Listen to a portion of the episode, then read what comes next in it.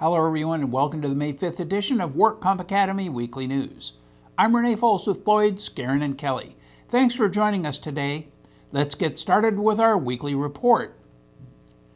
Former Pacific Hospital owner Michael Drobot pleaded guilty to federal charges that authorities say may be the largest of its kind in California history. Drebaux is scheduled to be sentenced in December.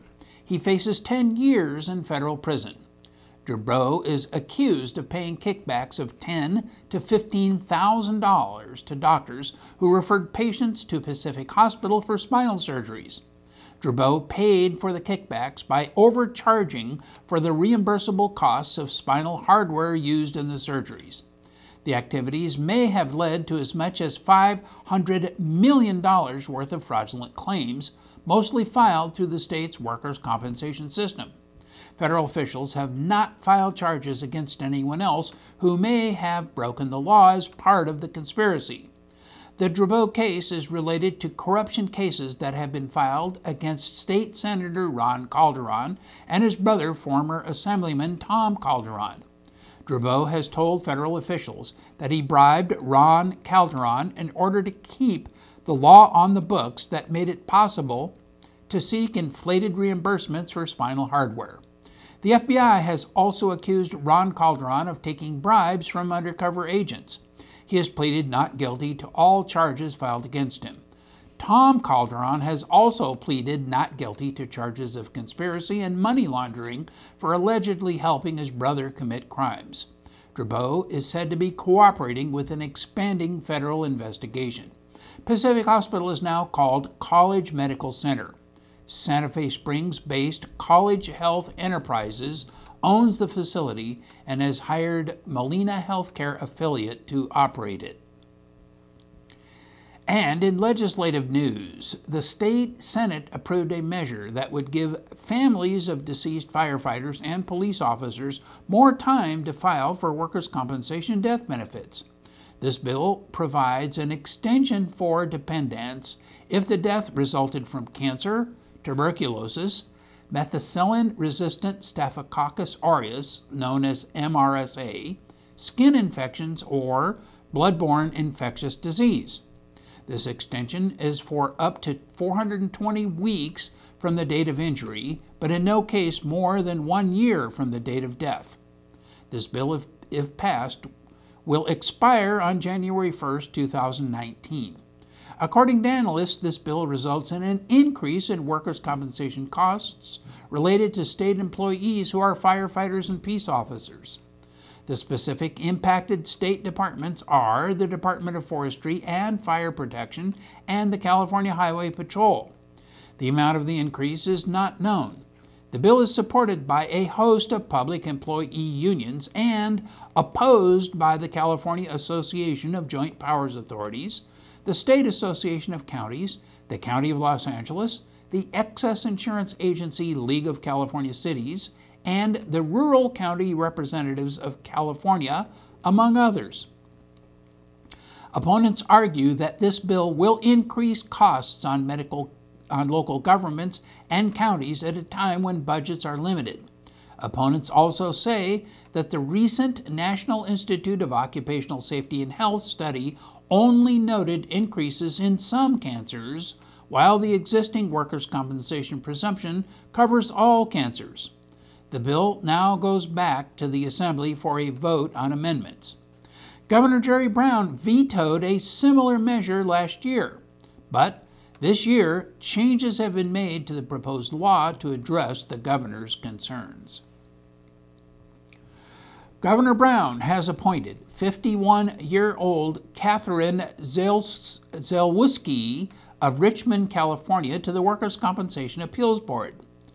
Zelowski has served as chief counsel at the California Department of Industrial Relations since two thousand twelve.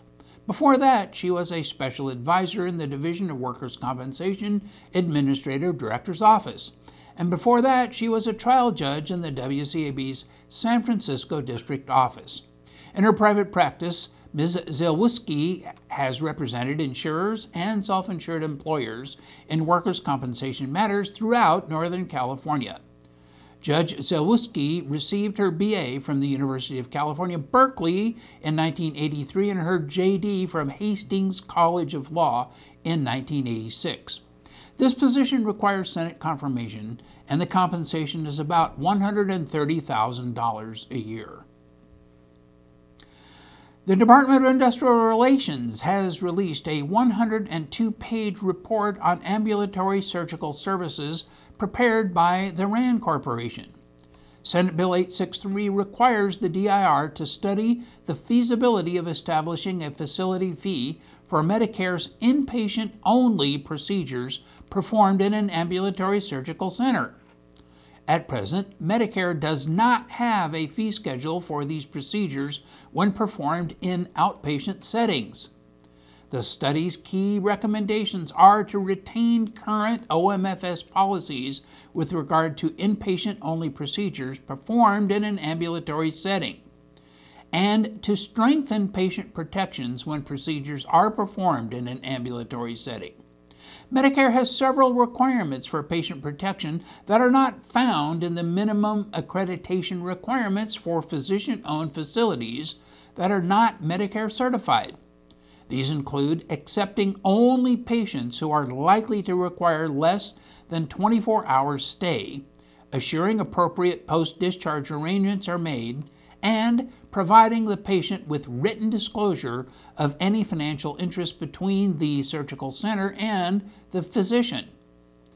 Data analyses and review of the medical literature do not provide strong support for removing any procedures from the inpatient-only list, with the possible exception of procedures related to anterior cervical spinal fusions. RAND concluded that the less problematic approach would be to build on the current O M F S for outpatient services. A voluminous report on state and Canadian province workers' compensation benefits was issued by the Workers' Compensation Research Institute and the International Association of Industrial Accident Boards and Commissions. The disparity between California and other states in permanent partial disability benefits was particularly evident and could fuel the capital's perennial political jousting over workers' compensation costs and benefits. The debate almost always focuses on the permanent partial aspect of the multi-billion dollar program because it is the most prevalent and cumulatively most expensive of the various benefits. Roughly once a decade, the California legislature overhauls the multi-billion dollar system, and it, la- and it last occurred in two thousand twelve as employers and labor unions combined forces. S B eight sixty-three, the two thousand twelve bill, raised cash benefits but tightened other aspects of the program enough to theoretically offset the cost of the benefit increase. Even so, it set a two hundred ninety dollars per year maximum this year for workers deemed to have permanent partial disabilities in California. The new report indicates that this rate is lower than those of all but two other states, Alabama and Rhode Island. Permanent partial benefits are as high as one thousand four hundred forty-one dollars per week in Washington, D C, and one thousand four hundred nineteen dollars a week in Iowa.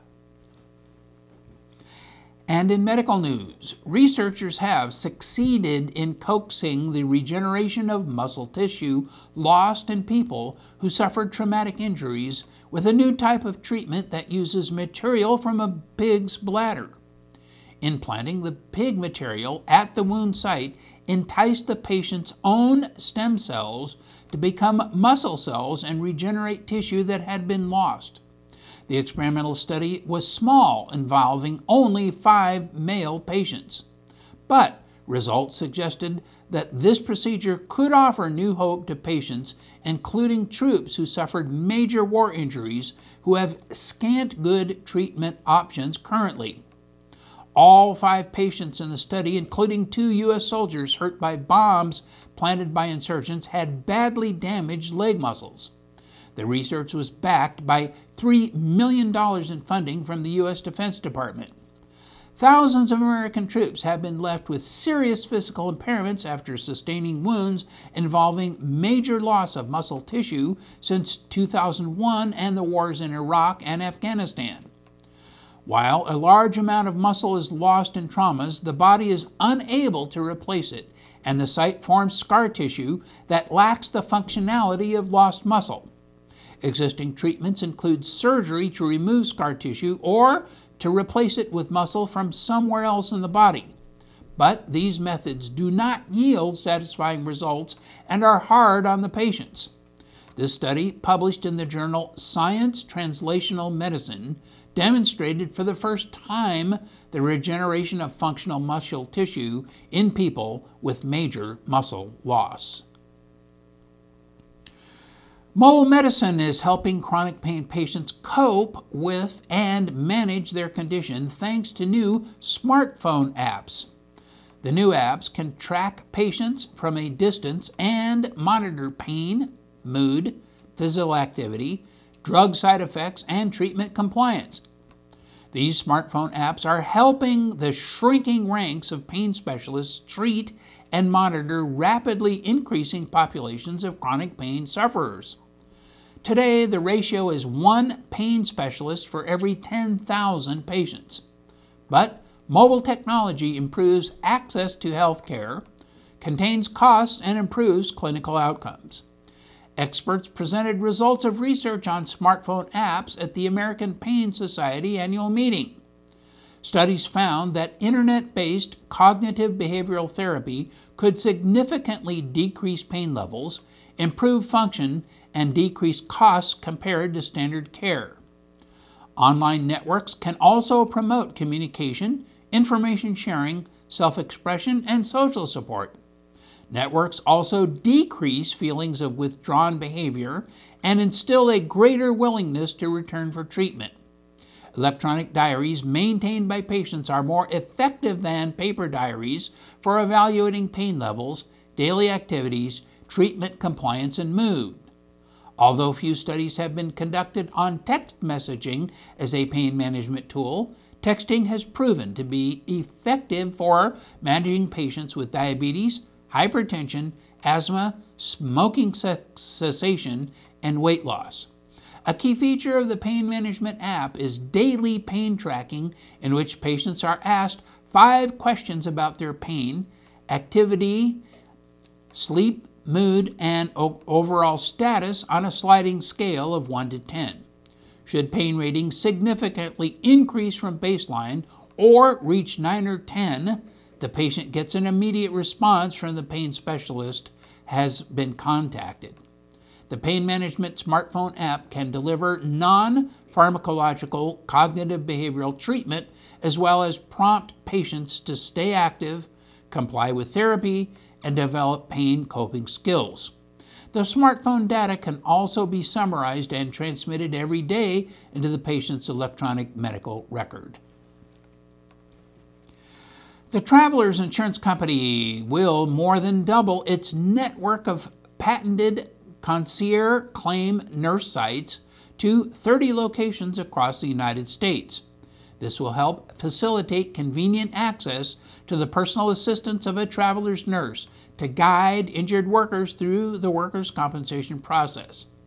Placing a traveler's nurse in a care provider's clinic makes it easier for patients to focus on their treatment and return to work.